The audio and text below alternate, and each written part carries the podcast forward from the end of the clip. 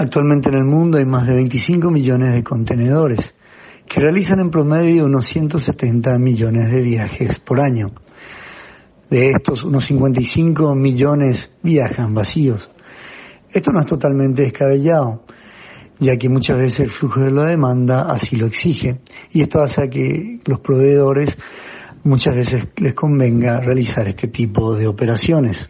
Actualmente en el mercado existe una escasez en la oferta de contenedores, lo que ha hecho que el precio de estos se disparen con un aumento de casi el 180% si lo comparamos con niveles del año pasado.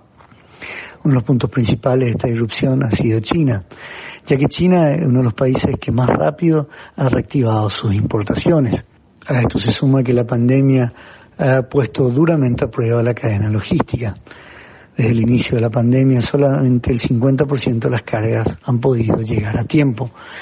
Las demoras implican un costo importante a la cadena, lo que muchas veces termina afectando el nivel de precios que el consumidor final lo termina pagando.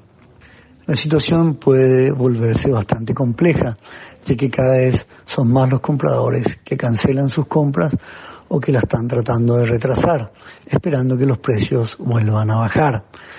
A esto se, suma también la crisis de los contenedores refrigerados, ya que muchos de ellos se encuentran demorados o apilados en los principales puertos chinos. Sin embargo, un disparo en la suba de los, del precio global de los alimentos es bastante improbable, ya que un porcentaje pequeño es transportado a través de los contenedores. Sin embargo, se espera que toda esta crisis continúe hasta fines del mes de febrero, donde termina el año nuevo lunar chino.